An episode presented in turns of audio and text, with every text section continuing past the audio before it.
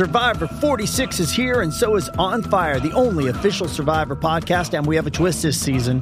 The winner of Survivor 45, Dee Valladares, will be joining us every week. We're going behind the scenes of the biggest moments, the how and the why things happen, and the strategy and analysis you can only get from someone like me, a Survivor winner. Listen to On Fire, the official Survivor podcast, wherever you get your podcast. It's only a kick, a jump, a block. It's only a serve. It's only a tackle, a run. It's only for the fans. After all, it's only pressure. You got this. Adidas.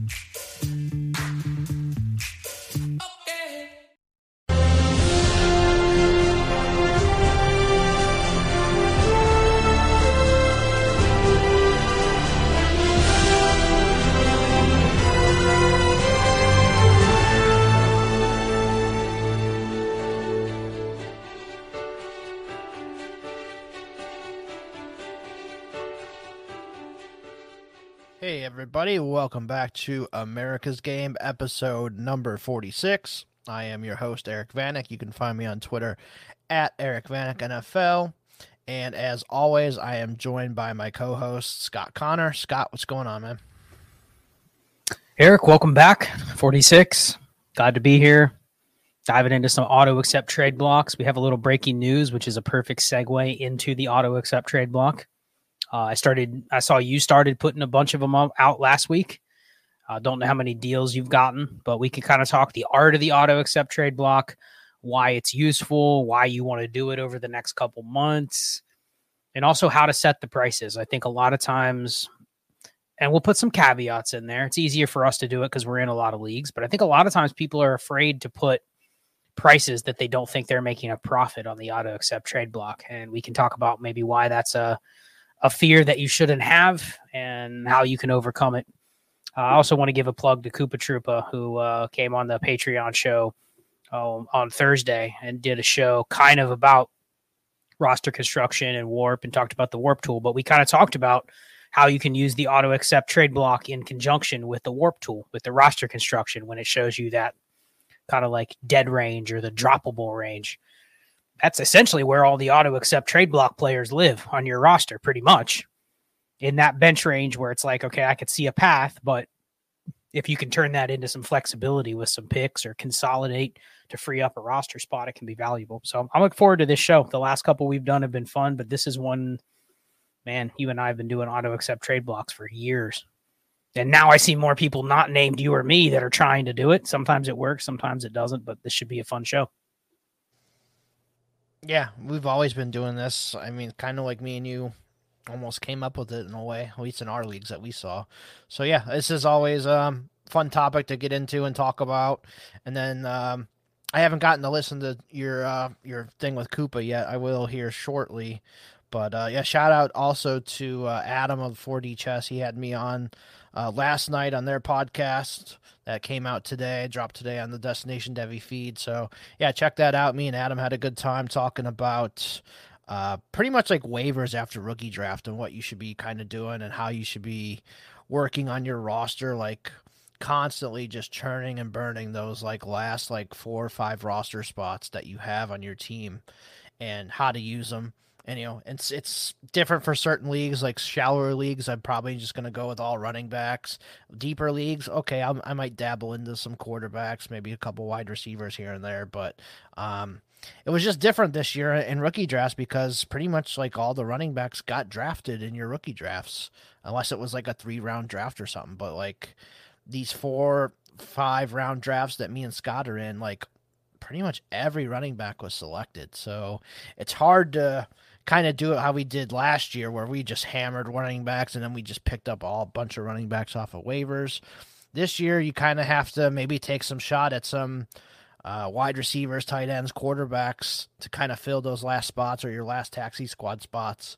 I know we don't love doing that, but hey, at least it's something, you know. But it's better than you know Darrel Williams or Damien Williams who hasn't had a job yet. So that's kind of where I was at with it.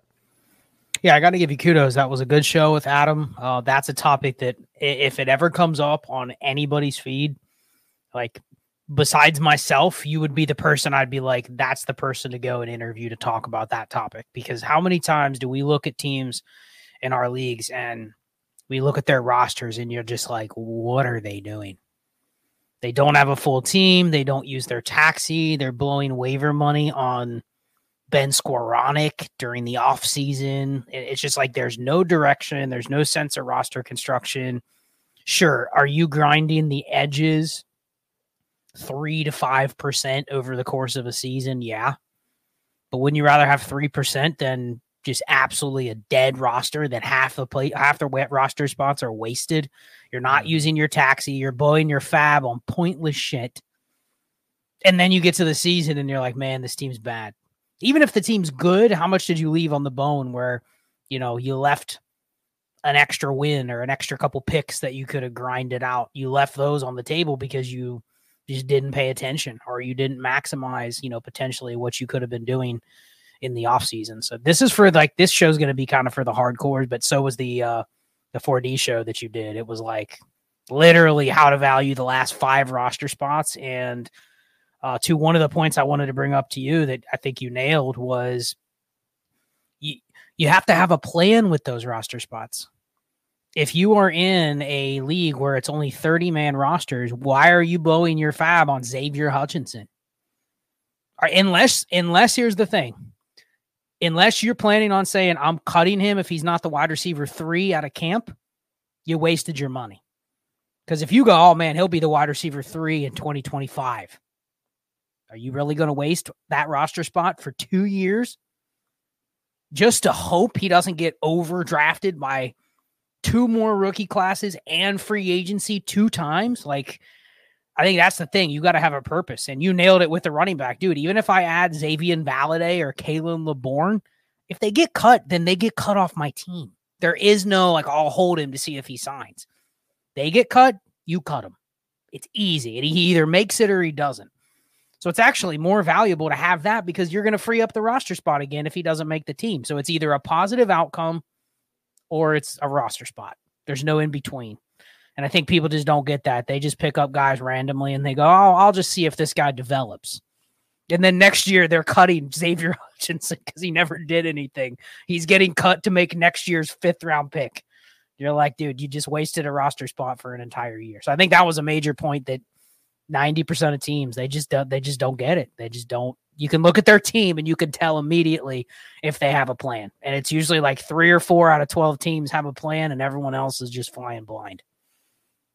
Yeah, and there's a lot of teams too that I know me and you always laugh and talk about it that are, still are carrying guys who retired, literally, like Le'Veon Bell, uh, Emmanuel Sanders. I've seen on teams, T.Y. Hilton. You know, like just why are you even still holding these guys? Like they haven't signed anywhere. Uh, it's just mind-boggling to me that people just waste roster spots like that. Uh, like that that that that bugs me too. And then teams like if it's a thirty man rosters, and then you go and look at their roster and they have uh, twenty four players only. Like, what are you doing? So, and you don't use your taxi squad spots. You know, th- those aren't filled. Like, just one of my biggest pet peeves in fantasy. Like, I just don't get how you can't be making sure your roster is absolutely maximized. So, so you're saying that I shouldn't be carrying like, uh, I don't know, Samori Toure. Should I be holding him still? Probably not because they just drafted what two more wide receivers plus two tight ends, and they still have Christian Watson and Romeo Doubs, who they drafted last year too, above him. So yeah, no, I probably wouldn't be carrying him right now, and that's why we did the AFC and NFC roster.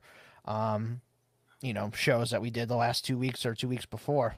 You know, we, we told you who to cut, who to keep, and whatnot. And I'm pretty sure Samori Toure was not one of the guys to keep. Yeah, I just picked a random league and I looked at the team, and it's a point per carry league. So of course receivers matter even less. Right. But then I just look at this roster and they're still carrying uh, Kenny Golladay. Yeah, that's a good one to carry. Yeah. Uh, J- Lil Jordan Humphrey. You still be holding him? Yeah, he went to Denver back with Sean Payton. Now maybe. How about Collin Johnson? Would you still be holding him on a team with 10 receivers and a torn Achilles? Yeah, no, he would have been gone last year when he tore his Achilles. About uh, Demarcus Robinson? Still hasn't signed yet. Yeah, no that guy's thanks. bounced around like eight times. So, yeah, gone. Right. Uh, Tre'Quan Smith. You think he has a path still? No, if he couldn't do it three years ago, four years ago when I was on him, he ain't gonna be doing it now. Yeah. And that's one team that has these guys. And there's others that are on there that are still like, man, Jalen Tolbert, Trent Sherfield, yeah, Jacob Harris. There's one. He switched back to receiver on Jacksonville. Yeah, That's a good one. Yeah. Yep. That's all on one team.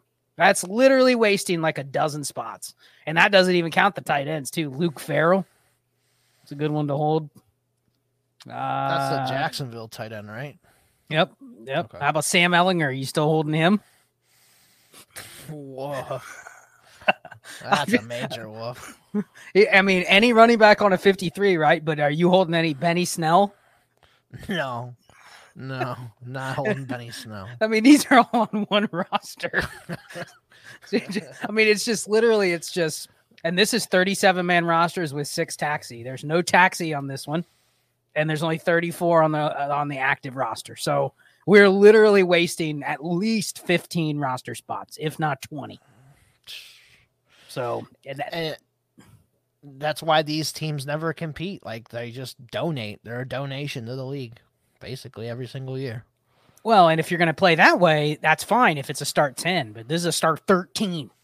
Yeah, So wasting that many roster spots in a deep league, it's like, man, you are you're you're, I don't want to say you're leaving free points on your uh, you're leaving free points on the table, but you are. You never know when the players in those ranges are going to pop up and you're going to be able to use them even one or two times over the course of a year or two.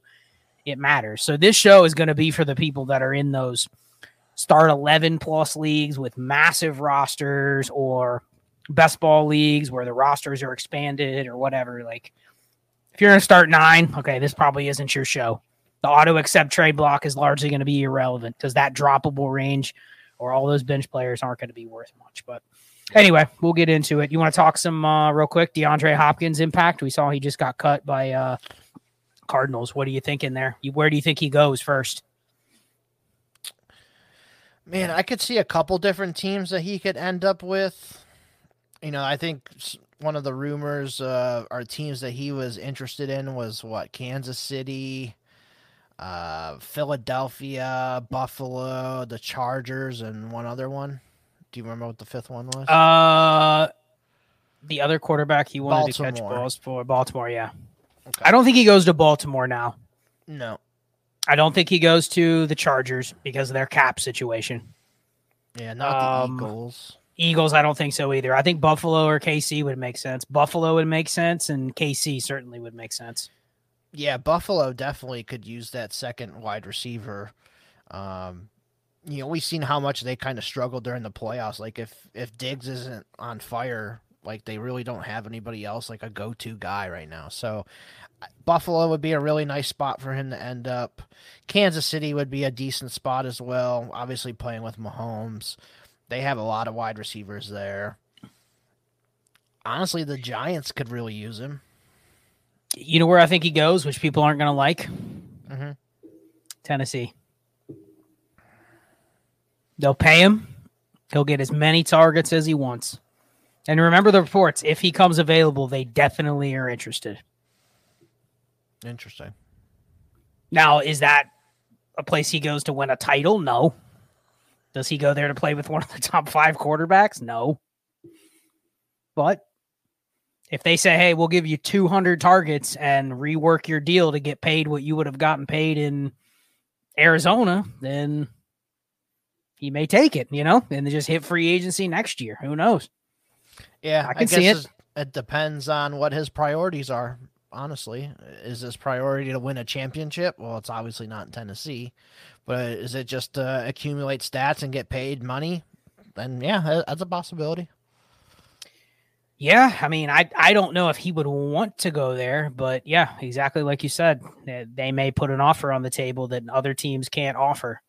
Other than the Chiefs, like there's probably no place he can go and he's the number one guy. And you could argue on the Titans, he would be. So let's assume he goes to a bad spot like the Titans. What do you think he'll be selling for? You think people will talk themselves into he could get 170, 180 targets there? I think so.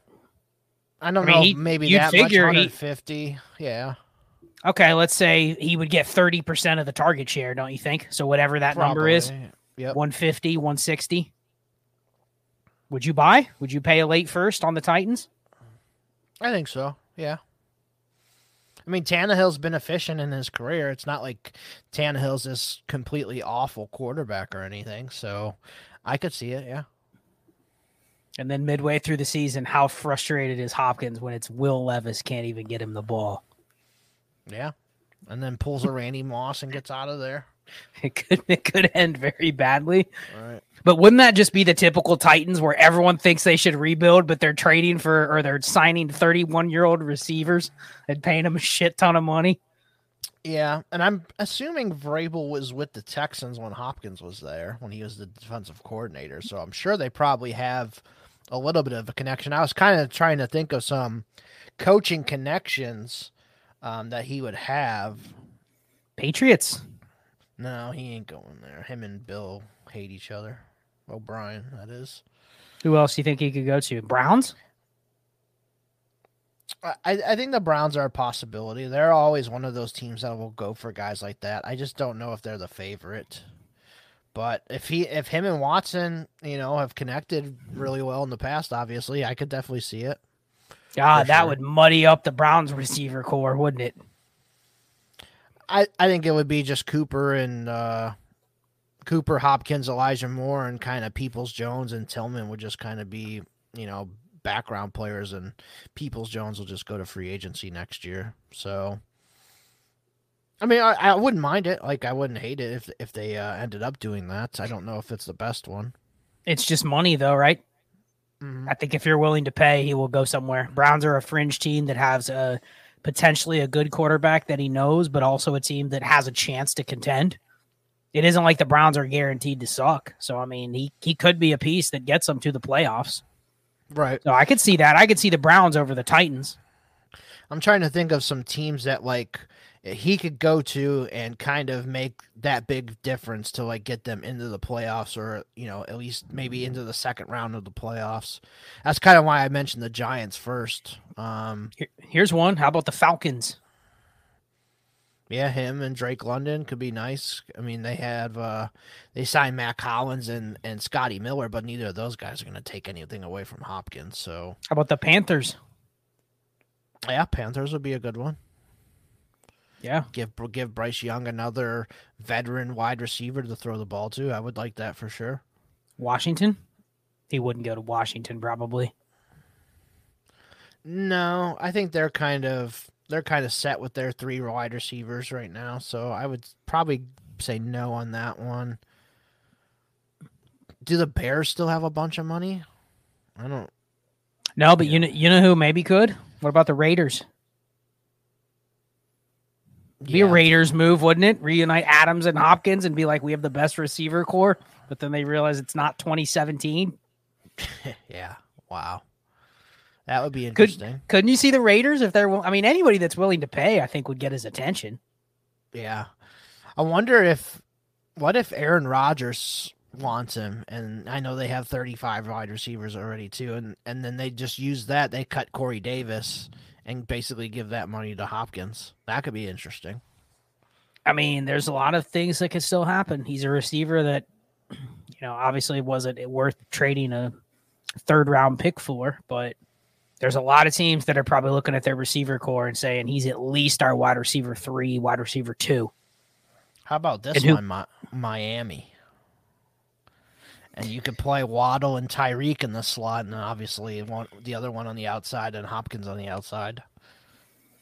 Yeah, that uh, it's going to end up being something like that where it's he's going to go somewhere and we're going to go, what the hell do we do with all their players? You know, Yeah. like if he went to like the Chargers, would that just like kill like Mike Williams? Probably, yeah. Uh, definitely Quentin Johnston wouldn't do anything this year. Eagles? Uh, It'd have to yeah. hurt Smitty and Goedert a little bit, wouldn't it? Yeah, they're not going to be putting up the season that they put up last year for sure. I think. I mean, you go somewhere like that, it hurts everybody. Bills, it crushes Gabe Davis, Yeah. or do you think he just is what he is, boomer bust? Yeah, he, he would just become more boomer bust than he already is. It probably kills all the other guys, right? It would probably hurt Kincaid. It would probably hurt all the other like secondary guys you were hoping might be useful. Because between Right. him and Diggs, like that's forty to fifty percent of the targets at least. Yeah, Yeah, I think so. Yeah. I'm trying to think if there's anyone else that comes to mind, but ooh man, So you don't think Patriots have any shot here? no, because I don't think him and Bill O'Brien get along. Hmm. And and Belichick does. I mean, he has in the past, I guess, signed guys like this, but I think yeah, with with Bill O'Brien and his past, I don't think so. I I don't think he would go there. Okay. Uh, Detroit would be interesting. Yeah. with, J- with Jamo out for a little bit, and obviously they don't really have an outside receiver with Amon Ra there. Um, at, you know, pretty much man in the slot. Like Hopkins would be a really nice fit there too. That is a good call. I think Detroit's a very good call. Green Bay could be a good call too. I mean, I don't know what these teams are cap wise. We'd have to look it up, but yeah, very interesting. Well, we'll see. You think he signs quickly? Uh, yeah, I would say he he seems like maybe he'll sign like Sunday or Monday, like during the holiday. Maybe I'm thinking. I think it'll be quick. Well, we'll see. Stay tuned on uh, where he signs, and w- what do you think the market will be where he signs? I mean, obviously it's going to matter the specifics, but let's say he goes to a a Detroit or a Buffalo or a KC, where people clearly see a path of him being like a twenty five percent guy. You know, on on good offenses, it's not twenty five percent on the Titans or twenty five percent on this team. It's twenty five percent on what we think is a higher volume, good offense there'll be people paying first, don't you think? Yeah. I hey, think- I'm going to be in the playoffs. I'll give you my next year's first for him. Yeah, I think so. Especially like if it's like the Buffalo or one of those teams that you were mentioning, and they have that quarterback, that that guy who's going for it has Josh Allen, and he signs in Buffalo. Oh yeah, I'll give you my late first and get that combo on my team. So I could see that. Would you sell if that happens, or would it be team specific? Because I think I have. You look at my Hopkins shares here. I don't have a ton. I have three shares. Mm. so I think mean, that's probably enough for me just to say ah, I'll I'll just hold one or two. It depends on where he goes, you know. But I don't think I'll probably be the person that's buying unless it's exactly what you said, where yeah. I have like an extra first and I can stack with whatever QB he goes to. Yeah, I, I kind of think team specific. Um, if you're a team that's you know in it, and you know, why trade him? You know, if he's going to be one of your guys that you count on every single week, you know, he's going to be one of your starting three wide receivers. I think I would just hold him there. If I have a lot of depth and I can afford the loss, sure, I'll take an extra first and, and gamble and see what happens. So I I think yeah, like like you said, kind of just team uh, dependent. Yeah. All right. Well, we'll talk about that probably more next week or in future episodes, depending on what Yeah. happens with him. So getting into the auto accept trade block, if you know, as soon as he moves, you just you just throw him up there for any first, or does it have to be twenty twenty four? Would he be? Could he be auto accept trade blocked now? I think so. What would you But ask? I? I think I'd still I'd still leave it at the first, the late first. Hmm. Well, I mean, obviously you're not going to know if it's a late first, um, but I would I would I would sell them for any first. Yeah. Any first, so you would take twenty five too.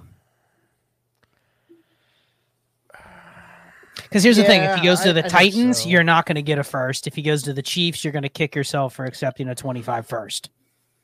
So you're Right. kind of taking the gamble on either side. And so is the person that's buying him, which is why the person that's buying him might say, Hey, I'm a good team. I'll give you my 25 first. I'll just take a gamble that I'm going to be able to get him, Mm. you know, cheaper now than I would if he signs in a good spot. But they could also get burned. So I just wonder how much traction there's going to be. And generally, how much traction is there with players that are in the first round range on auto accept trade blocks have you found? And then we'll talk a little more about how to exactly do it. But we, we you never really see players for first on auto accept trade blocks unless no. it's very rare. Yeah, I've I hardly ever put mm-hmm. guys up for first. It's usually like my my depth players that I'm putting up that I could try and sell for some like thirds or fourths or seconds or whatever. But yeah, I don't really put too many guys up for first. So let's talk about how to implement the auto accept trade block. So your rookie draft is over. You've probably already run waivers. If you haven't run waivers, that's even better because the roster spots are probably worth a little more if you haven't run the waivers after the draft has ended. But let's just say it has. Waivers have kind of already been picked clean. Maybe there's a couple players out there that you are struggling with. Hey, I want to pick this guy up, but then I go through my teams and I just don't really want to cut anybody to drop them yet or a couple of those guys out there that are currently free agents get dropped, like a Melvin Gordon or Kenyon Drake. Like I'll still pick those guys up. But until they sign, they may sit out there on waivers for a little while. But I'd like to pick them up before then because it's exactly what we talked about earlier. If those guys don't sign and we get to the start of the season, then that's when I probably cut them. But I'm going to know whether I'm going to keep them or not. They're either going to sign somewhere and they're going to be on a, a 53 man roster or they're not. So I really don't, I know I'm going to be able to turn that spot over. So I like using spots on that versus, I mean, I'll just share one of the things I've probably done too much is in these two PPR leagues or these two tight end leagues. I got way too many tight ends. Now it's early in the offseason, so I, I can justify carrying 11 tight ends. But when I get to the season and I have to cut down to like 32, do you really want to have like Hunter Long, Cole Turner, Will Mallory, Josh Whyle. All you want to have seven of those guys on one team. No, not really. Because none of them are even your starter. You know, you probably right. have a couple others that you're like actually using. But then I look, even if it's two PPR, do I really want 10 tight ends where one out of four of them might ever become useful? So I got to start looking at like, all right, why do I have so many Hunter Longs and Cole Turners and Peyton Hendershots and Grant Calcaterras and like how many of those guys can I really carry? Do I need 11 Adam Trautmans? Like a couple, but I I know there's going to have to be some cuts from those ranges even in heavy tight end premium leagues.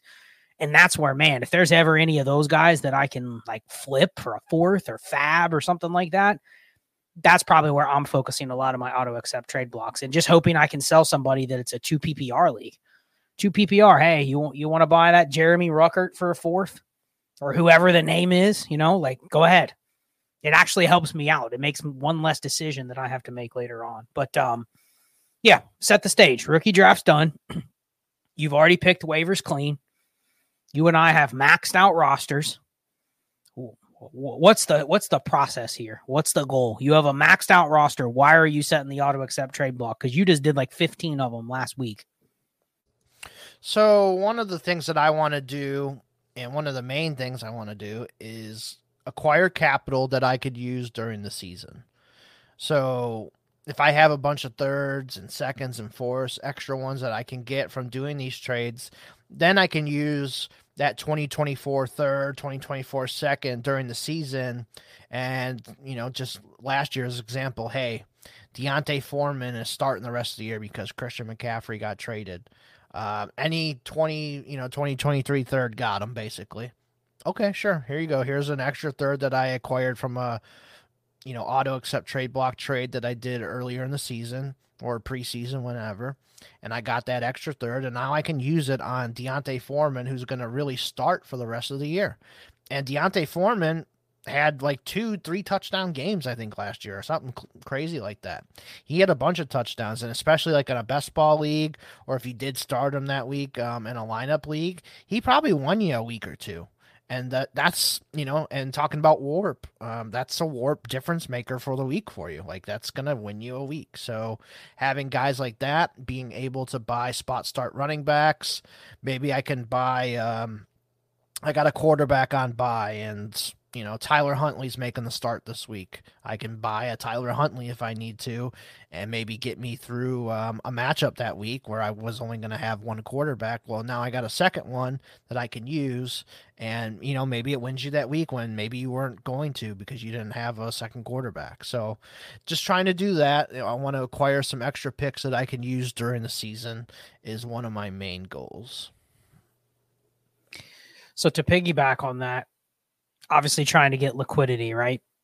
But it's very easy to do it in lineup leagues where you have a taxi and it's a really active league with start 12. Like, obviously, we all know that the picks, the thirds and fourths have a little more value there. Not just because if you have to drafted players, you end up adding like to your stable of running backs or whatever. Like, it's, we have some leagues where it's like it's really valuable to have those kind of picks every single year.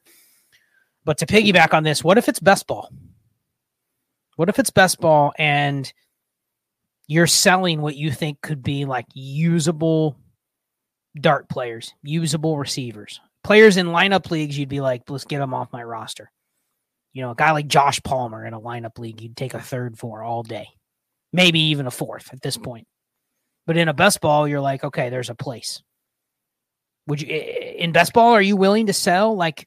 Those type of receivers for thirds, or is it team context? Because I, I see I don't see it in best ball as much, and I think it's because people are scared to trade depth in best ball because as soon as you want my depth piece, immediately there's this grand illusion in their head. Oh man, he's going to hit my lineup once or twice. I can't trade him away for a pick.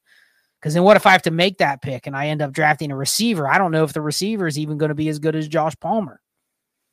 So how do you do it in best ball versus lineup? Because obviously that the theory is way different because you're just trading from your mm-hmm. excess in lineup leagues.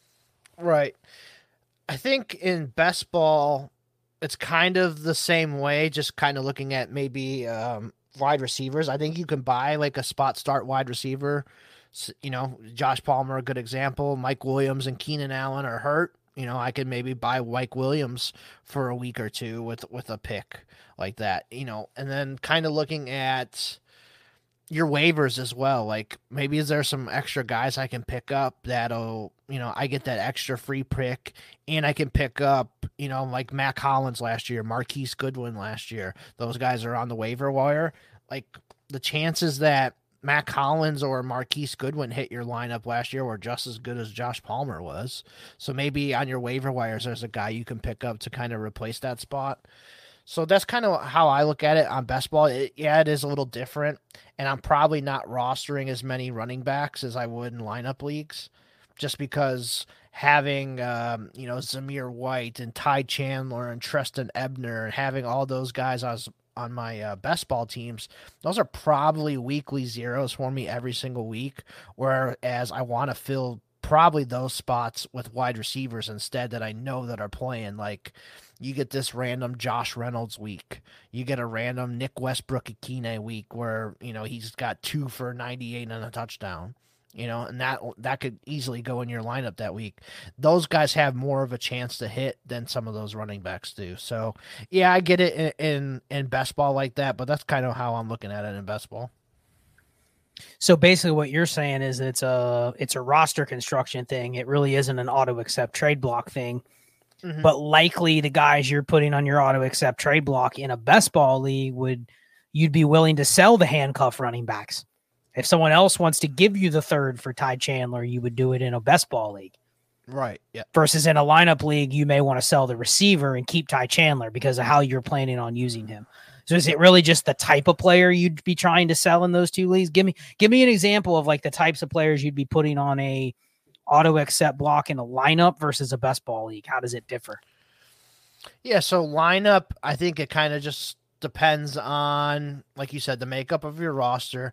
You're kind of looking at some of the like back end running back pieces that you might have, like the third, fourth running backs on teams, or you're looking at wide receivers that are really not like guys that you are comfortable starting every single week. So, um, a deal that I made last week, for example, I gave away Gabe Davis and I got a second and a third for Gabe Davis you know, I probably could have got more last year. It sucks, but you know what? A second and a third right now for Gabe Davis in a lineup league start nine, probably the best I'm going to get. So you know, in a league like that, I'd probably would do that for Gabe Davis. Now, if that was best ball, I'm not doing that because Gabe Davis, I know, could easily have three or four blow up weeks next year uh, for Buffalo. So it's probably not a deal I would want to do. I'd probably want like two seconds or maybe a maybe you can get a first. I doubt it, but probably get two seconds for Gabe Davis in that. So you could ask for a little more. And then, like you said, in uh, best ball leagues, if you put up these Ty Chandlers, the, these Zamir Whites, Craig Reynolds, guys like that, and you can get any picks for those guys. Those guys are really getting you zeros every single week. And if somebody's willing to give you those extra threes and fours to get those guys, then sure, here you go. I can do it. But that's kind of where I'm going at um, with it for each league. Lineup leagues, kind of just selling some of those excess wide receivers, tight ends maybe you have um, enough running backs and you get that spot start running back that's on your roster. Najee Harris gets hurt for a couple weeks and you have Jaylen Warren. Somebody's willing to give you a second for Jaylen Warren. Here you go. And you know, if you don't really need Jaylen Warren. So that's some something else you can kind of look at too. It kind of depends on maybe the injury luck as well. So in terms of the pricing, um, I see a lot of people put up auto accepts, and I'm, I'll I'll be honest. There's a lot of yours where I'm like, no way I would pay that price. But what are you thinking when you put the prices on there? Because to appeal, I guess here's the psychology. Let's just get get let's backtrack for a second. Let's go to the psychology of why the auto accept trade block is useful. One, it's a more creative way to trade players. It's easier to do this than it is to engage in a discussion about Khalil Shakir or insert whatever random player. Rarely are you messaging somebody saying, Hey, I'm looking to move Khalil Shakir or I'm looking to move Deon Jackson. Are you interested? Right. That, that, that that's not like a discussion you'd probably have. At the same time, when people see something that they know they can have and all they have to do is pay this price, immediately their mind goes to, okay, it's a cost benefit analysis. I either get the player or I get them at this price. There's no in between. There is no haggling. There's no sending four offers back and forth. Here's the price. You either pay it or you don't. And I think human psychology is gravitating towards you're going into the store. Here's the prices. If you don't agree with it, then you walk away and you don't buy anything. But at least you know what it's going to cost. And sometimes there's comfort in knowing what something's going to cost versus well, someone said it might cost me this, and then as soon as I try to buy it, they raise the price on me. Like that can be very frustrating. And I know you've been jaded before about having to trade. So this is an easier way for you to kind of just make trades back and forth. No talking, no communicating, no haggling. You either like the price or you don't. Uh, you can miss me with all oh, those prices are shitty. Like we see those in the comments sometimes. I'm sure you've got those people posting the message. Oh, why would anyone pay those dumb prices? You know, like you know, you can just be quiet if you don't like the price, you know, walk out of the store.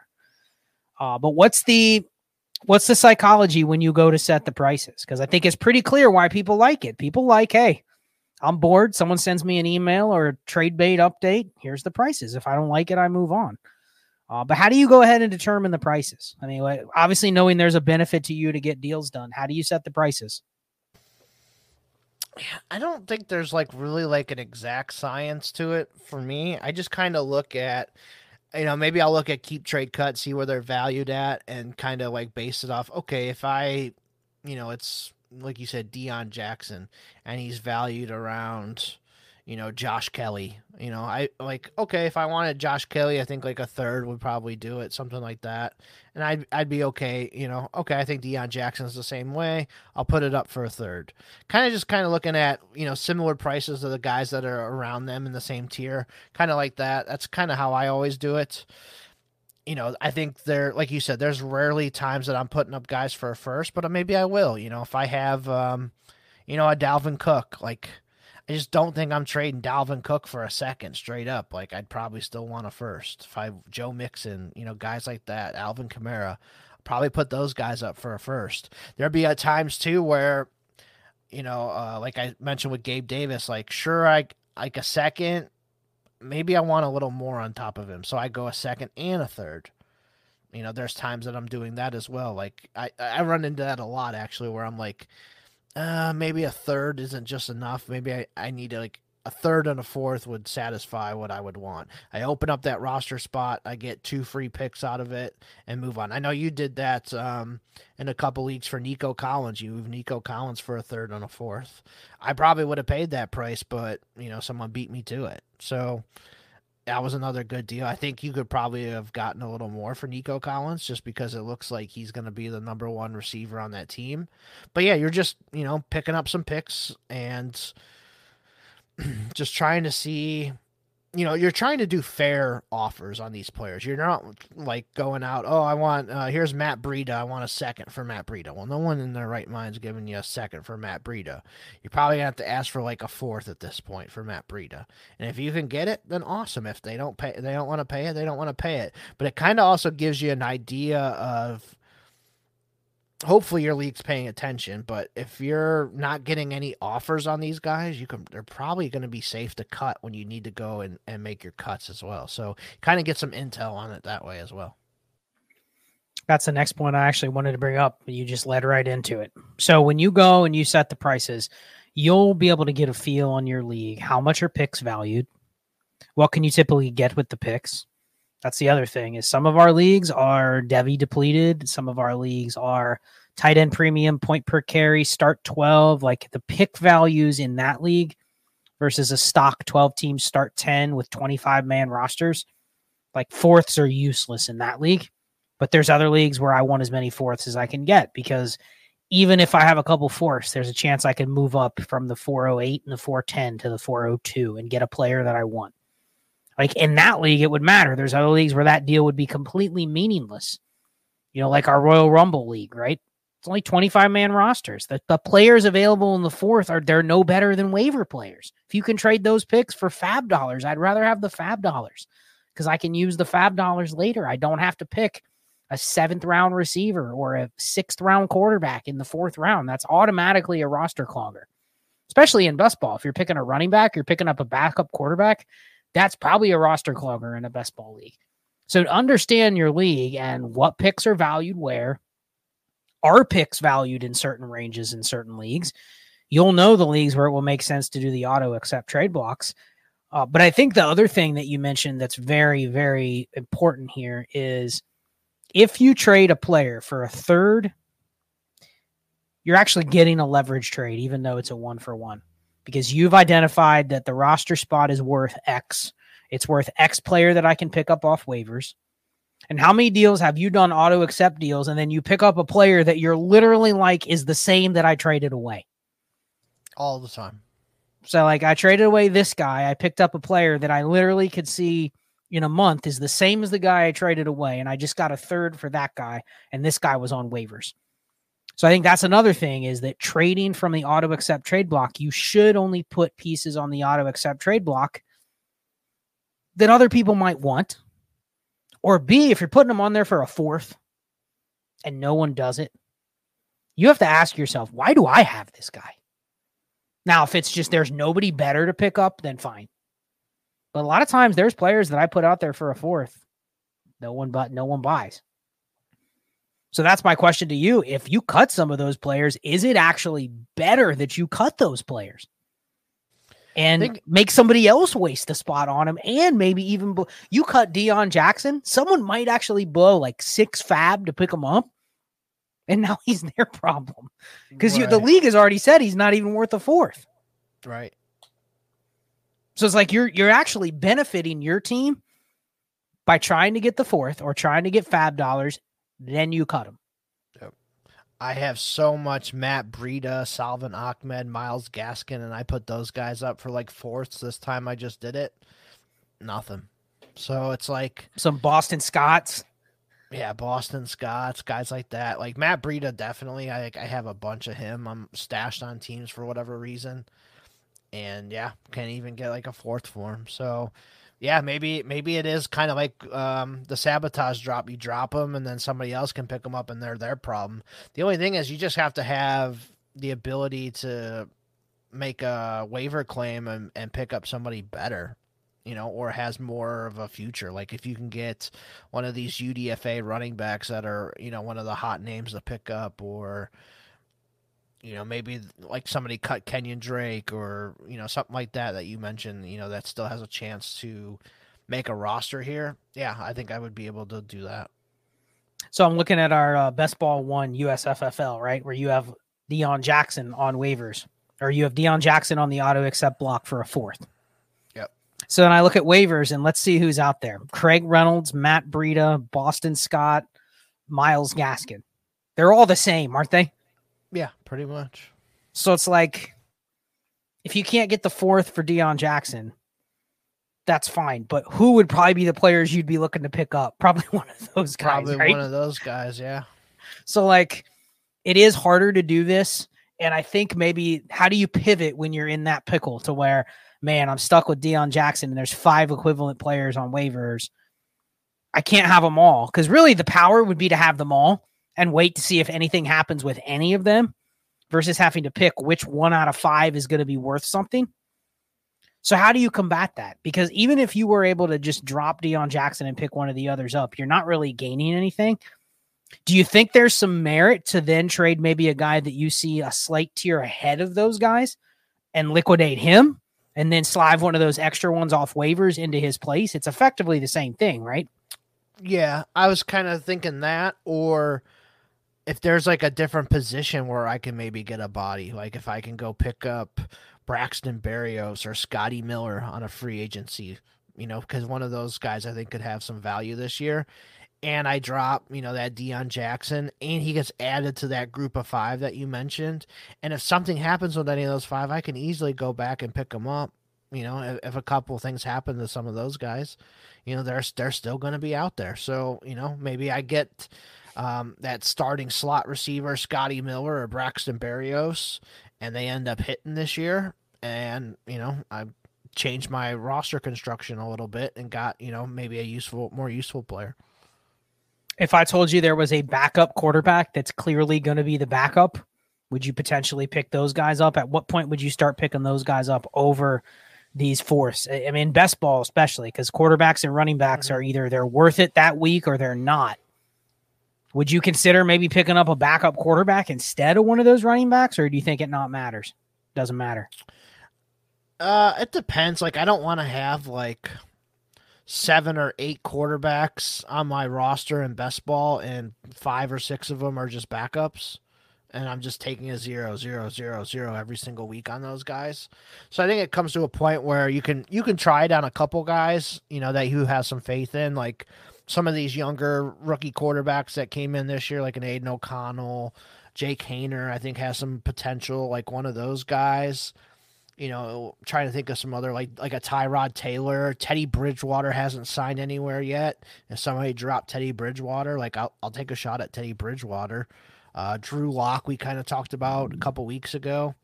Uh, you know, Zach Wilson, Kyle Trask. Kyle Trask, like it's not out of the realm that he beats out Baker Mayfield this year. So, you know, if I can get a guy like that, yeah, sure. Funny, the league you were talking about, the one I'm looking at right now, the best ball one, Teddy Bridgewater's out there. Okay. Colt McCoy's out there. Yeah, he could end up starting. I think he's been uh, dropped a couple times by multiple teams. I think I cut him in that league because I'm just like, I don't want to hold him. But I'm looking at your roster. You have Deshaun Watson, but you're also holding Dorian Thompson Robinson. You have Tua, and you're also holding Mike White. And you have two Devy quarterbacks, and you have Jameis Winston. So you already have seven quarterback spots. So does picking up Mitch Trubisky or Colt McCoy really help you that much, or you're kind of like, I'll just worry about it if it happens? Yeah, I think I'm just at the point where I'll worry about it if something happens at that point. I have uh Jameis on there. I'm kind of see what happens there, even though like Derek Carr's like an Iron Man and doesn't miss any games really. Uh, so that kind of sucks for him. But I think Jameis still has some really good potential if he ended up um, starting again. That was another question I was going to have for you: is what do you do with these backup quarterbacks, auto accept wise? Would you yeah. sell like Jameis for a third? Would you sell Carson Wentz for a third? Yeah, I've done that in a few of my leagues to where, uh, um, you know, if, if it's really clogging up my roster spot, like I had like Mike White as a fifth quarterback, and I went to the Tua owner already and like, hey, will you give me a third or a fourth for him? And they're like, no. Like, I'll just go ahead and put him out there for a third and see if somebody will uh, give me a third for Mike White. That's another thing you can do, like I just mentioned. Like, if you're carrying a Mike White, a Tyrod Taylor, maybe you go to that team that has Daniel Jones or Tua and see if you can make a trade you know, to give that guy their backups. That's another thing I like to do as well. But yeah, for the for the quarterbacks like that, yeah, putting like a, them up for like a third or a fourth if they're warranted, I I think that's that's more than fine to go ahead and do. Like the Gardner Minshew to the Richardson guy, or the Andy Dalton to the Bryce Young team. Like, mm-hmm. You don't want to cut those backups, but man, you can only afford so many of those guys on your team, and there's some there's some leagues where I have like three of them on one roster, and I'm like, man, I mm-hmm. wish I had this roster spot, but just it's too early to just dump because you don't know what those you know you don't know what injuries could happen or that kind of stuff either. But it just just feels like that navigating those backup QB waters are, mm. you know, it's a little dicey. Like you almost want to hold until the season, you know. Like I got a couple teams um, that I picked up, like Matt Corral for free and I maybe have like a Malik Willis or two hanging around. What do you do with those guys? Like, yeah, they just got drafted. Matt Corral, we haven't even really seen on the field outside of like a couple preseason games. Like, I think Easy. Matt Corral, Zach Wilson, Malik Willis, those guys are just auto accepts. Take right. them, please. I'll take Fab just, for them. Take Fab for them. Okay, so that's kind of where you're at with it. I'm just like, I mean, in man, like, in best ball, how do you hold those guys in best ball? Yeah, yeah, no, you're right. I just kind of was curious of uh, what your thoughts were on it. Like, you just kind of just almost take anything at that point. And now, Sam if like, now, if, now, if you can't even get Fab for the guys, you just cut them and, and pick up a, a receiver, a running back in best ball. So here's a funny story in uh, a C2C league that Ray and I have. I got, which I I run shout out to Ray, but I run about 80% of it. but we had Malik Willis, and he is our QB6. And I got so sick of seeing him on the roster. I just I cut him right before the supplemental rookie draft, which the supplemental rookie drafts are dog shit in those leagues. You're talking about like Davis Allen is like a mid first round pick because right. there's just nobody else, right? Then Malik Willis fell to like the mid second. I mean, I, I I'm gonna pull up the board and just tell you the players that went because I was so sick of seeing Malik Willis that I just cut him. And here's the players that went ahead of him in the rookie draft. Okay. So I caught him and he went he went at the 202, right? So here's the guys that went in front of him. Uh Derius Davis, Tre Tucker, uh Tanner McKee, uh, let's see, Justin Shorter. Um, who else? A couple of the others I think you could justify, like Stetson Bennett, Malik Davis was out there, got picked up. Kyle Trask went ahead of him. But like we're talking about, like the 103 in this draft was Tyler Scott. Then Malik Willis didn't go till the 202. Yeah, that just shows you where he's valued at now. Nobody wants him. He's just like Chernobyl out here. And if you see that, it takes a couple leagues where you see that and you go, this guy is, he's literally clogging a roster spot. The value I'm getting by getting rid of him and someone else actually drafted him is actually higher for my team because someone else has him now. You know, now that's not best ball, so it doesn't kill you as much to have him on the team, but still, like, just the way I like to run my leagues, if I identify a clear roster clogger like that, I'm okay being wrong if he ever bounces back to let's say Malik Willis were to get traded tomorrow.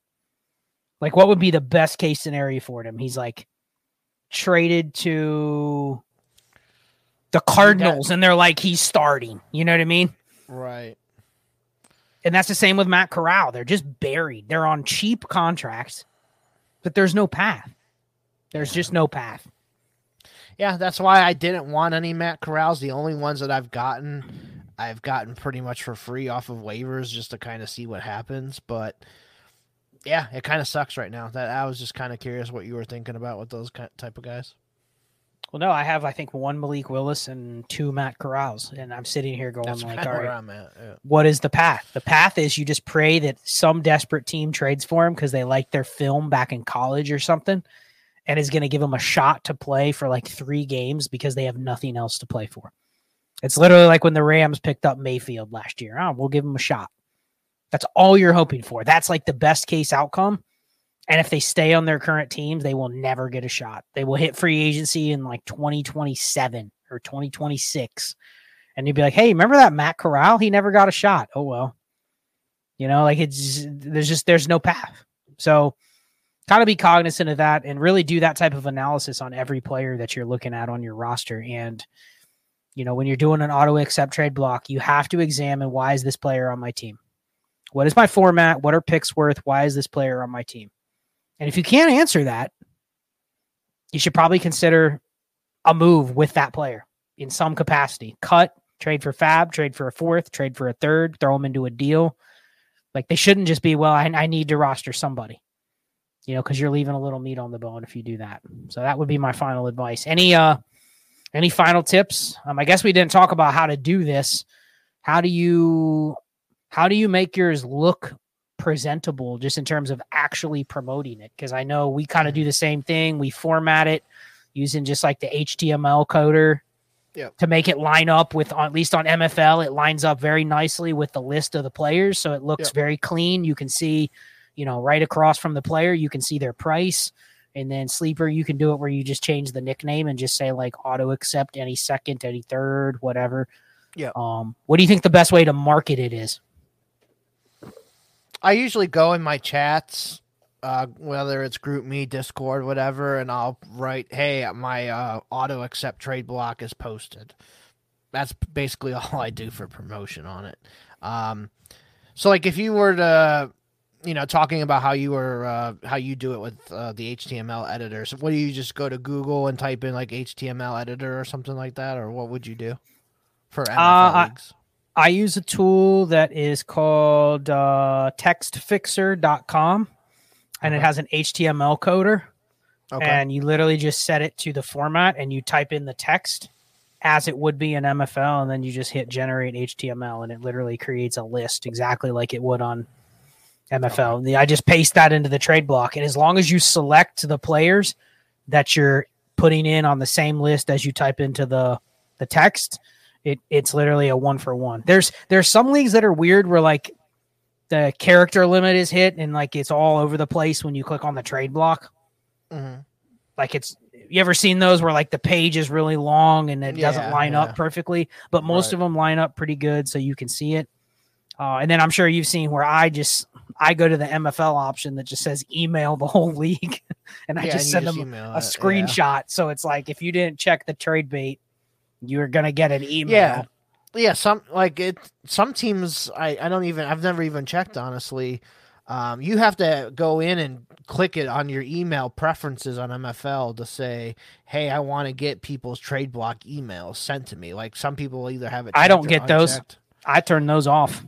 So yeah if you I update get, your trade bait, I don't get those. yeah see i get them so um and have to and i would say 95% of the time i just hit delete unless i'm like oh i'm i'm bored let me look through and see what this guy wrote Yeah. Um, but yeah, that that's kind of how I do it. Same same way as you. I actually I know the HTML off the top of my head, so I just do it manually instead of doing it the way you do it. It's probably easier the way you do it.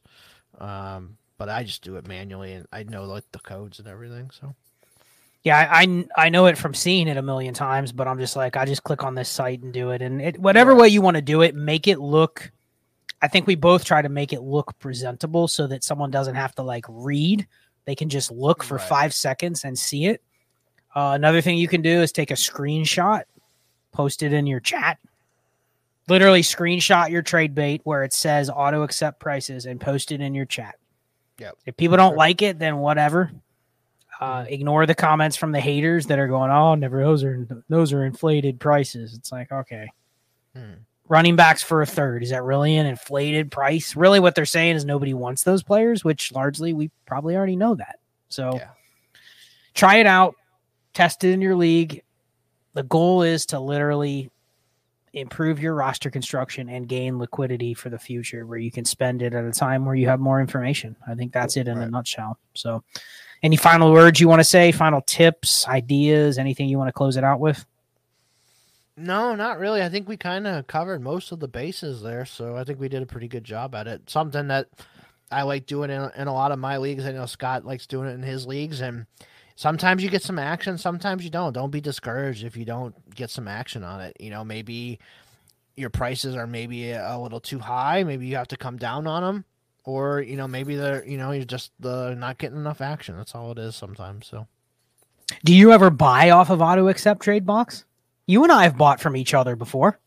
Yeah, you, you bought a couple of my KJ Osborns last year. I've bought them from you a couple times. So, um, yeah, it, it just depends on if I'm looking for something specific on my team or a specific player or whatnot. Yep. So good stuff. Well, yeah, let it yeah. let us know if anything happens with uh, auto accepts in your league, and don't get discouraged if people hate on it because it's a new tactic. Not new for us, but I think it's new around. You know, I think the dynasty community or the dynasty streets, and it's funny when I see a random league that doesn't have you or me, but then there's people using the auto accept trade block. I'm like, they've probably gotten it from one of us somewhere along the line because that really no one else did it before we did. I mean, we were doing it. I remember, was it 2018? You were buying Tre'Quans from me.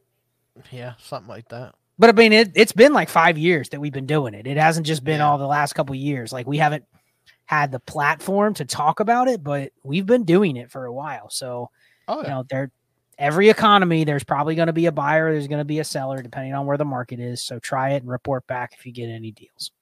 Yep, for sure.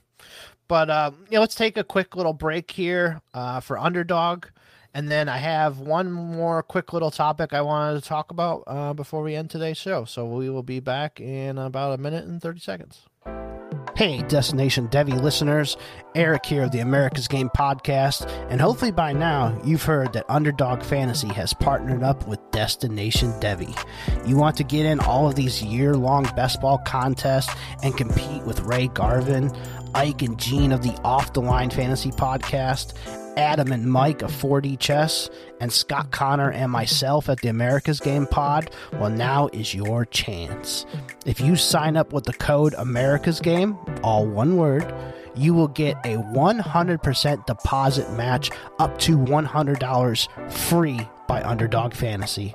The best part of that, though, if you deposit at least $10, you will get access to the Destination Devy Discord for free. You'll get it for one full year, and now is the time to do it right before the NFL draft and get all those goodies that are going on right now in the Destination Devy Discord. And right now, as we know, it is tax money season. Are you getting any money back? Why don't you take $100 and deposit it on Underdog Fantasy, and you'll get a free 100 from Underdog, and you'll get access to Destination Devy. There is no better deal going on right now than that. So use that promo code America's Game, once again, all one word, and sign up today. Now, back to the show. All right, welcome back, guys. So the last topic that I wanted to bring up here is kind of goes back to a little bit to our Cardinals conversation we were having earlier. And with the Cardinals looking like they're kind of just tanking this year a little bit, they're trying to go for maybe that first overall pick what do you do with uh, Kyler Murray right now? Do you just kind of just go ahead and trade him, Kyler Murray? Because if they're gunning for that first overall pick again, he's they're trading Kyler Murray. They're taking Caleb Williams, and Kyler Murray's going to be gone. I know it's going to cost them a, a crap load of money to trade him, but what are you doing with Kyler Murray in Dynasty right now? If he's going to be missing half the year, do you kind of just get out on him now and just take kind of like almost any first, basically? No, uh, because I think he's still a top 12 quarterback. I think he'll bounce back. He'll get traded somewhere. He's probably their long term starter. Like he's going to get afforded that opportunity, whether it's Arizona or whether it's somewhere else. So I think with Kyler, you, because I've wrote a couple times that you should sell him, but then I've also talked about I want to buy some. So I think that tells me my mind it's price dependent. If I can buy him for a first, yeah, sure. If I can sell him at QB 12 prices and get Deshaun Watson because people think Watson's not that good. If I can sell Kyler in two seconds and get Deshaun Watson or something like that, I'm doing that all day. If I can sell a future first in Kyler and get Lamar Jackson or even Watson, I'd probably be willing to do that. You know, because I just like those guys better. And I don't think the difference is if I'm going to bet against a first, I think it's going to be a late first. I'm okay doing that. But I think what I'm doing is I'm just trying to align Kyler on the right teams. I want to have shares. I want to have exposure. I probably don't want to be overexposed. Right now, I have Kyler. Where am I at on Kyler? I know I've sold a decent amount of Kyler Murray this off season, but he's starting to get to a price now. Yeah, I have six out of 50 leagues that have Kyler. So I'm like kind of fine with that. But now I want to figure out is there any that I can sell and upgrade? And is there any teams I can buy that I'm fine parking him on for a year? And I don't care if he plays this year. I don't care what team he gets traded to, but he's a future play, you know? So I think it's, I want to have enough exposure where I have some, I don't have a ton. You have to also think about what's the acquisition cost going to be in the next six to 12 months with Kyler. I bet you, let's fast forward nine months from now. That'd be February 26th of 2024. Super Bowl's over. You already know who has the number one pick, right? If it's Arizona sitting at one and three, where you think Kyler's going in startups when he's still on the Cardinals? And people are a little scared. Yeah, he's probably going to get traded.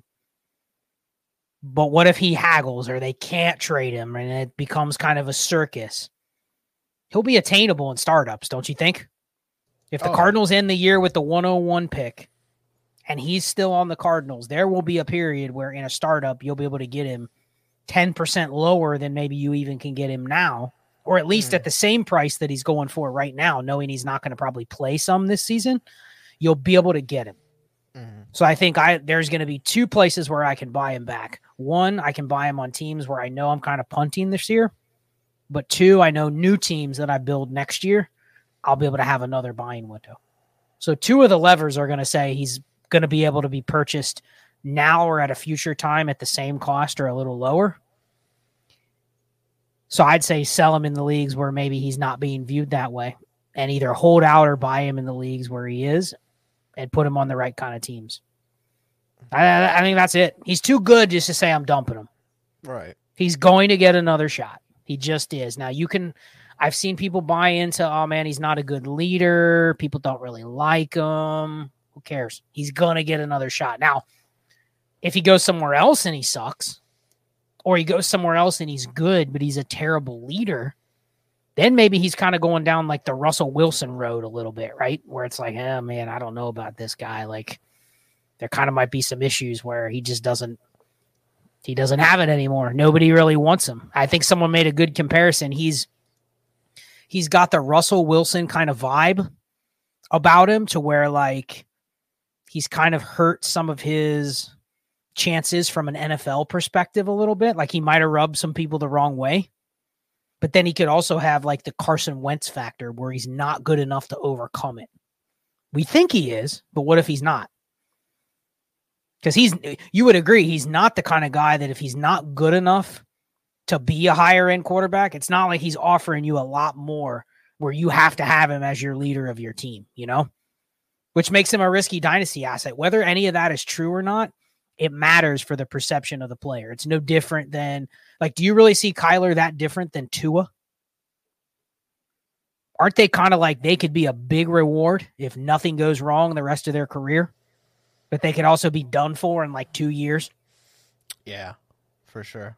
So how much do you want of those guys? I'm willing to buy in some Tua, but it's got to be on certain spots. The Tua teams, I probably want to be like, man, I can't get an elite quarterback. He's a guy I can buy now if I can get him at the right price. But I don't want to count on Tua for 2025. Kyler, I'd rather count on Tua for. I'd rather count on Kyler for 2025. Right. So I mean that that's my answer. It's buy and sell. It's just aligning them within your portfolio on the right kind of teams. What about you? Yeah, I, I think I'm kind of in the same boat as you. Just kind of see. I'm trying to think of like what would even be like the proper deal to like go and try and get him. Do you just offer Well, 20, 24 first for him or Nah, say you have a stacked team and he's your QB2. I don't want to say stacked, but let's say you have a team you think is going to make the playoffs, but he's your QB2 and you just haven't got the right offer. What are you willing to do in a league like that? say it again? I'm sorry. You have a you have a pretty good team. He's your QB2. Mm. Now, what are you willing to do to try to get off of him in a league like that, knowing that the team might be able to survive?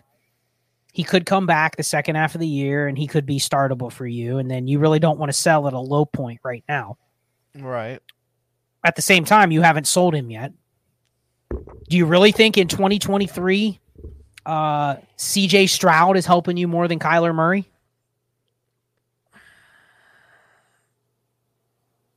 I don't Yeah, think so. It's tough. No. Yeah, it's tough, but probably not. No. Okay, so what do you do? in- What do you do in that situation? What would you be willing to add to go get like Watson or Lamar? Yeah, I, I think what you said earlier, if I can give Kyler in two seconds to go get Watson, I would do that. I'd be comfortable with that. Now, what if you're middle of the pack team?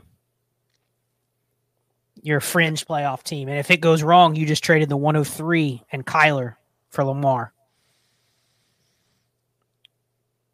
You still Yeah. that scared about Kyler? Because it's easy for the, the the the awesome playoff team to give up their first, and then the team that knows they're tanking isn't giving up their first. So most likely, if you're operating in that range, you're middle of the pack. Do you still want to take that gamble? Is it worth it for the potential one year production?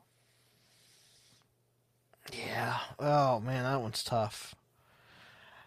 Yeah, especially if I'm that middling team like you're talking about, man. I, I don't think I could do that because if I, like you said, if I end up giving like the 103 away in next year's class with Caleb and Marvin Harrison and Brock Bowers and a couple of these running backs, like oh man, I would I would uh, be kicking myself for that one. So would you give up one of those mid firsts plus Kyler for Fields? No, I I don't think so. Because then what if Fields' his passing doesn't ha- doesn't ha- Yeah, improve, that's, and then he what I'm afraid of. And then week twelve Fields is injured, Kyler's back, and Kyler's outscoring Fields, and you just banked on the first. You got the extra first in that deal, you know. Yeah, I agree. Now at the same time, if you have Lamar Jackson and you think you can contend, are you selling Lamar for Kyler in a first? Lamar for Kyler in a first. I think I'd be okay with it. Interesting. Okay. So you're more on the let's buy Kyler side then if you can get the right discount. Yeah, I think on the right discount I can do it. It, it also depends on my team. Like if I if that same offer and I have Lamar and I'm a you know top three, top four team, I probably am not going to do it because Kyler's going to miss half the year probably. So I think it kind of just depends on your team and where you're at right now. But if you're like uh, one of these middling teams or you're rebuilding or whatever, and you can get Kyler on the cheap for that, I, I think that's kind of where I would be looking to do it. But like on a contender, if I get him as like my third quarterback, like if I had, you know, some of your teams that you had, like I, I have one team where I got Herbert, Dak Prescott, Aaron Rodgers, Will Levis, and Justin Fields. Like if I have like five of those guys and I can go ahead and give up Dak and, and something to get Kyler, and you know I think I can maybe get a slight upgrade there from Kyler to Dak at one point. I, that's probably a team I'd be willing to try then and do that on. Okay, so let's say you could get a top guaranteed top five pick, but not next necessarily a shot at the 101. But a team you're pretty confident is not going to make the playoffs, right? Let's call it 102 to 105. Okay. Would you do? Would you trade your Joe Burrow or Justin Herbert for Kyler in that one pick?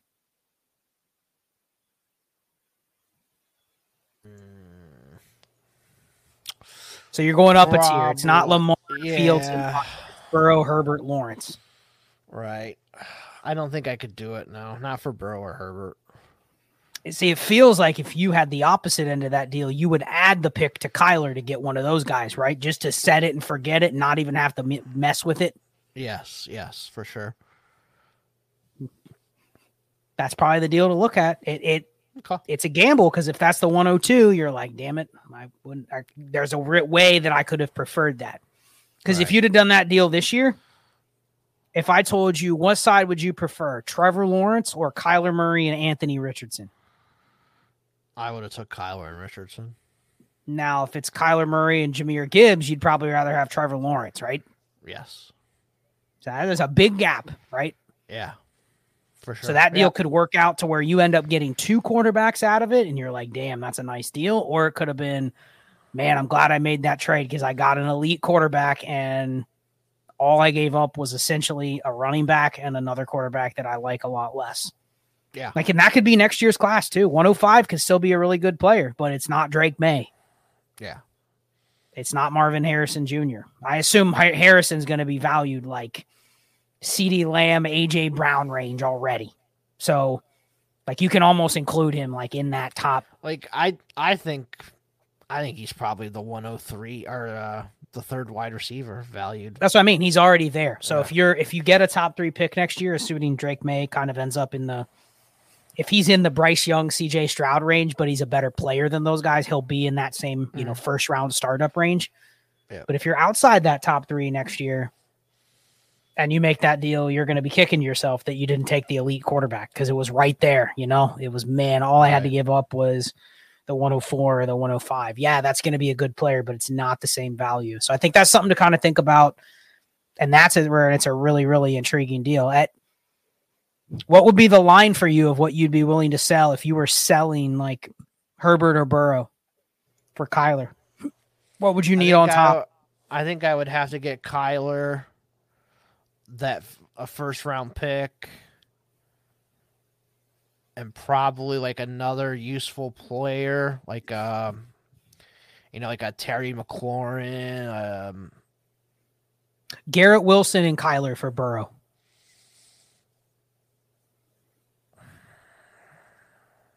Not bad. I think the only way that I would do that is if I had, you know, a, a quarterback that I could use for the first whatever eight weeks behind that. So like just somebody like a a, a Derek Carr, or somebody like that. So they throw in that same deal. They throw you Baker Mayfield. Does that count? Or is he too risky? Too risky. Ritter. Too risky, but a little better than Baker. He's going to start. You have to Yeah. admit it. oh yeah, but it's it's still more. It's still just as risky as uh Right. as uh, Baker is. Interesting. Yeah, I think that you can go both ways on Kyler, and I think he's a kind of a cool player to talk about because there are very polarizing views on him. Some people are out on him because they think he's bad character, always going to be kind of a problem, doesn't work hard. Now he's got a bad injury. You don't know if he's going to come back and run. But you could also say, what if he comes back and his recovery is fine, and then in 2024 he's a top eight QB again because he's been a top eight QB every year of his fantasy career. So I mean, he's got a track record of like you're getting QB one numbers from him. So he's probably a good bet to those people, and then he's probably a sell if you can get anywhere close to, you know, adding something to him and getting one of those other elite guys. So he's kind of a fun player to talk about. For sure. I, that's kind of why I was asking with all this, you know, sounds like the Cardinals are going to tank. Got to cut Hopkins today. Does Kyler even play this year? Do they even risk it? You know, stuff like that. Like, it sounds like they want to, they're probably going for Caleb, and, and Kyler's going to be on the move next year. So that's going to be a whole topic of conversation come January and, and February. Oh, where's Kyler going to land? You know, is like uh, a team like Washington. They're probably going to win six, seven, eight games again, and they're going to be picking fifteenth again, and they're not going to be able to go get Drake Maye or Caleb Williams. Does does Washington with a new owner and franchise, um, you know, owner of the franchise, do they take on Kyler? So that that could be something that happens. Atlanta. Yeah, Atlanta, another one. Yeah. Ta- Tampa Bay, they're going to be desperate to get a quarterback like that. Mm-hmm. So yeah, it, it- it's going to be interesting. Someone someone's going to lose out. Uh, it's kind of like Carolina. There was like three years in a row there where they just couldn't get the quarterback. They they couldn't trade for Deshaun Watson. They made a dumb mistake and passed on Justin Fields in the draft. You know, Carolina just kind of kept kicking the kicking it down the road before they finally went and got somebody um, this year with Bryce Young. So it kind of seems like Washington's in that boat now. Like Washington has kind of kicked it down the road a couple times and haven't gotten that guy yet. So I think like Washington, maybe Atlanta. You know, those are good ones. I could see the Raiders for Kyler too. Yeah, I could see that. I mean, Jimmy I, G effectively has a one year deal, and now he decided to have this surgery. So I don't even know if they really are super happy with him at this point. Yeah, well, I think Aidan just kind of takes it over and leads that team to the promised land. Who needs Kyler Murray when you can get Aidan O'Connell? Exactly, I agree. Man, if Aidan O'Connell hits, Eric's going to have so much profit. Oh yeah, for sure. Hmm. All right, AFG. All right, so I had two in my mind. I'm gonna give you my first one that I think maybe you won't have anything for, and if you don't, then we'll just skip it. So obviously, it's Memorial Day weekend coming up here. The best racing day on the on the calendar. Monaco in the morning for Formula One, IndyCar for the Indy 500 at, at noon, NASCAR to end the night, Coca Cola 600. What's uh what's your favorite racing moment? Do you have one or no? Uh, does the elementary school Pinewood Derby count? No, uh, I'm just talking like Formula One, IndyCar, NASCAR. Do you have anything? Uh, Magic Mountain go kart racing. Does that count? Nope. Okay. All right. We're we're cutting this. I'm cutting bait on this one. All right. So I went and saw the new Fast and Furious movie on Tuesday evening. What's your favorite Fast and Furious movie or moment in the series? I think I've only seen God, the first two. Scott. Yeah, it's, uh, listen. I spend all my time on sports and Dynasty. You're killing me. It, and so I, I, watch some shows and stuff, but no, I got nothing for Fast and the Furious. Man, I, I barely remember me. the ones I watched. I haven't watched them all. How many is there? Nine now. Uh, this is the tenth one. Yeah, ridiculous. I haven't definitely not seen the last like seven of them. Okay. All right. Well, I figured I'd try. Oh man. Oh for two. What else you oh, got? Oh for two. I gotta come up with something here on the fly.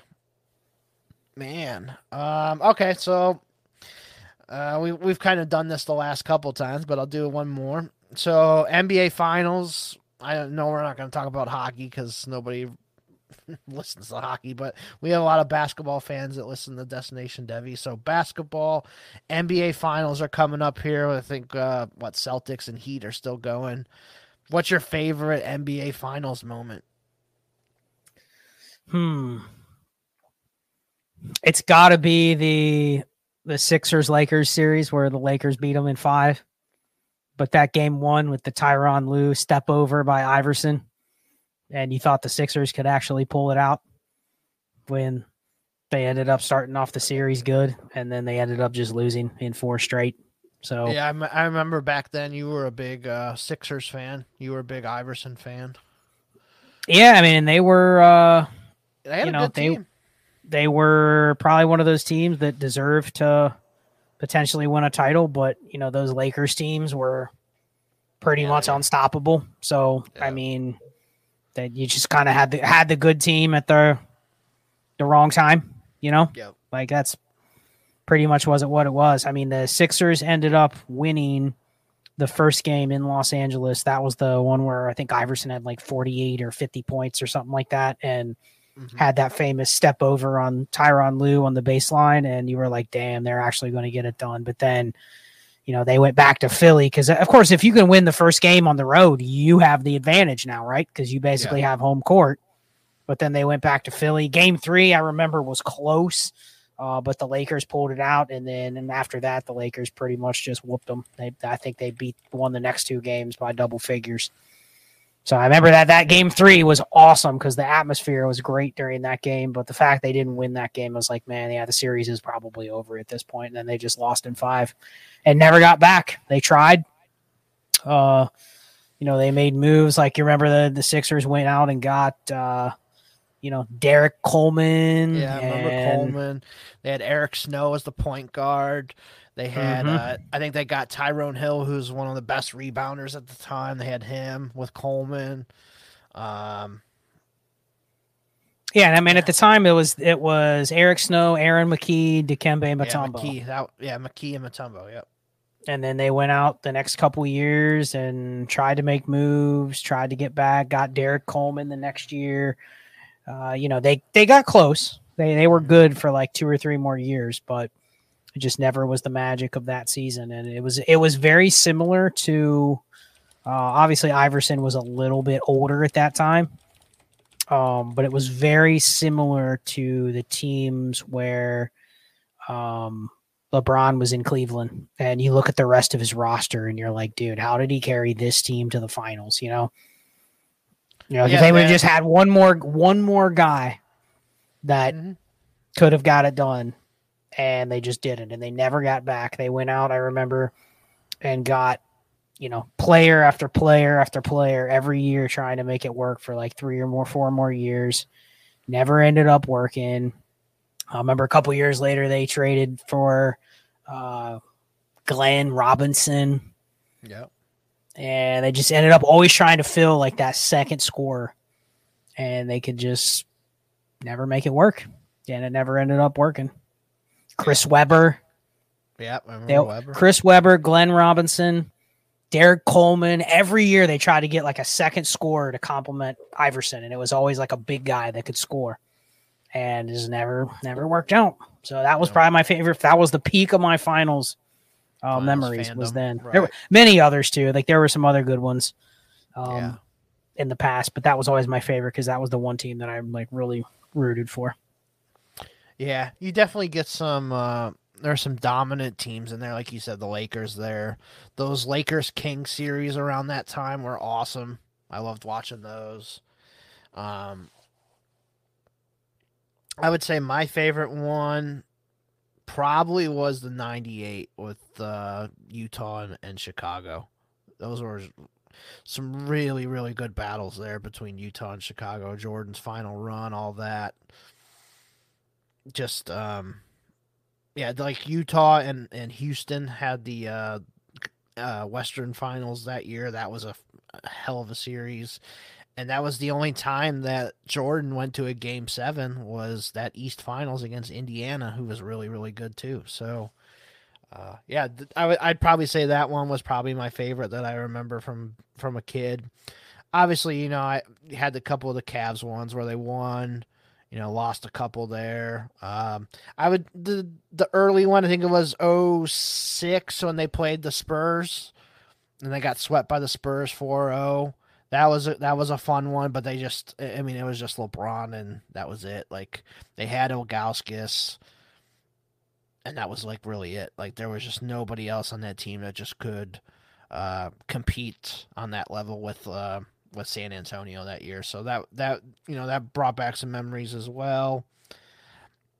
Uh, the one I think it was the strike shortened year when the uh, I don't know for some reason I really liked the Knicks because I always liked Allan Houston.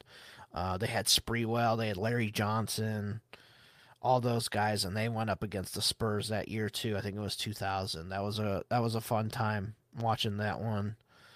Um, but yeah, I mean that's that, that's probably most of my ones. They're probably more of the later ones. Anything more recent, I I didn't really, I didn't really like. Another one that I I didn't watch it, but I liked it was Dallas beating Miami. Just a stick in LeBron's face. That was great. Mm-hmm.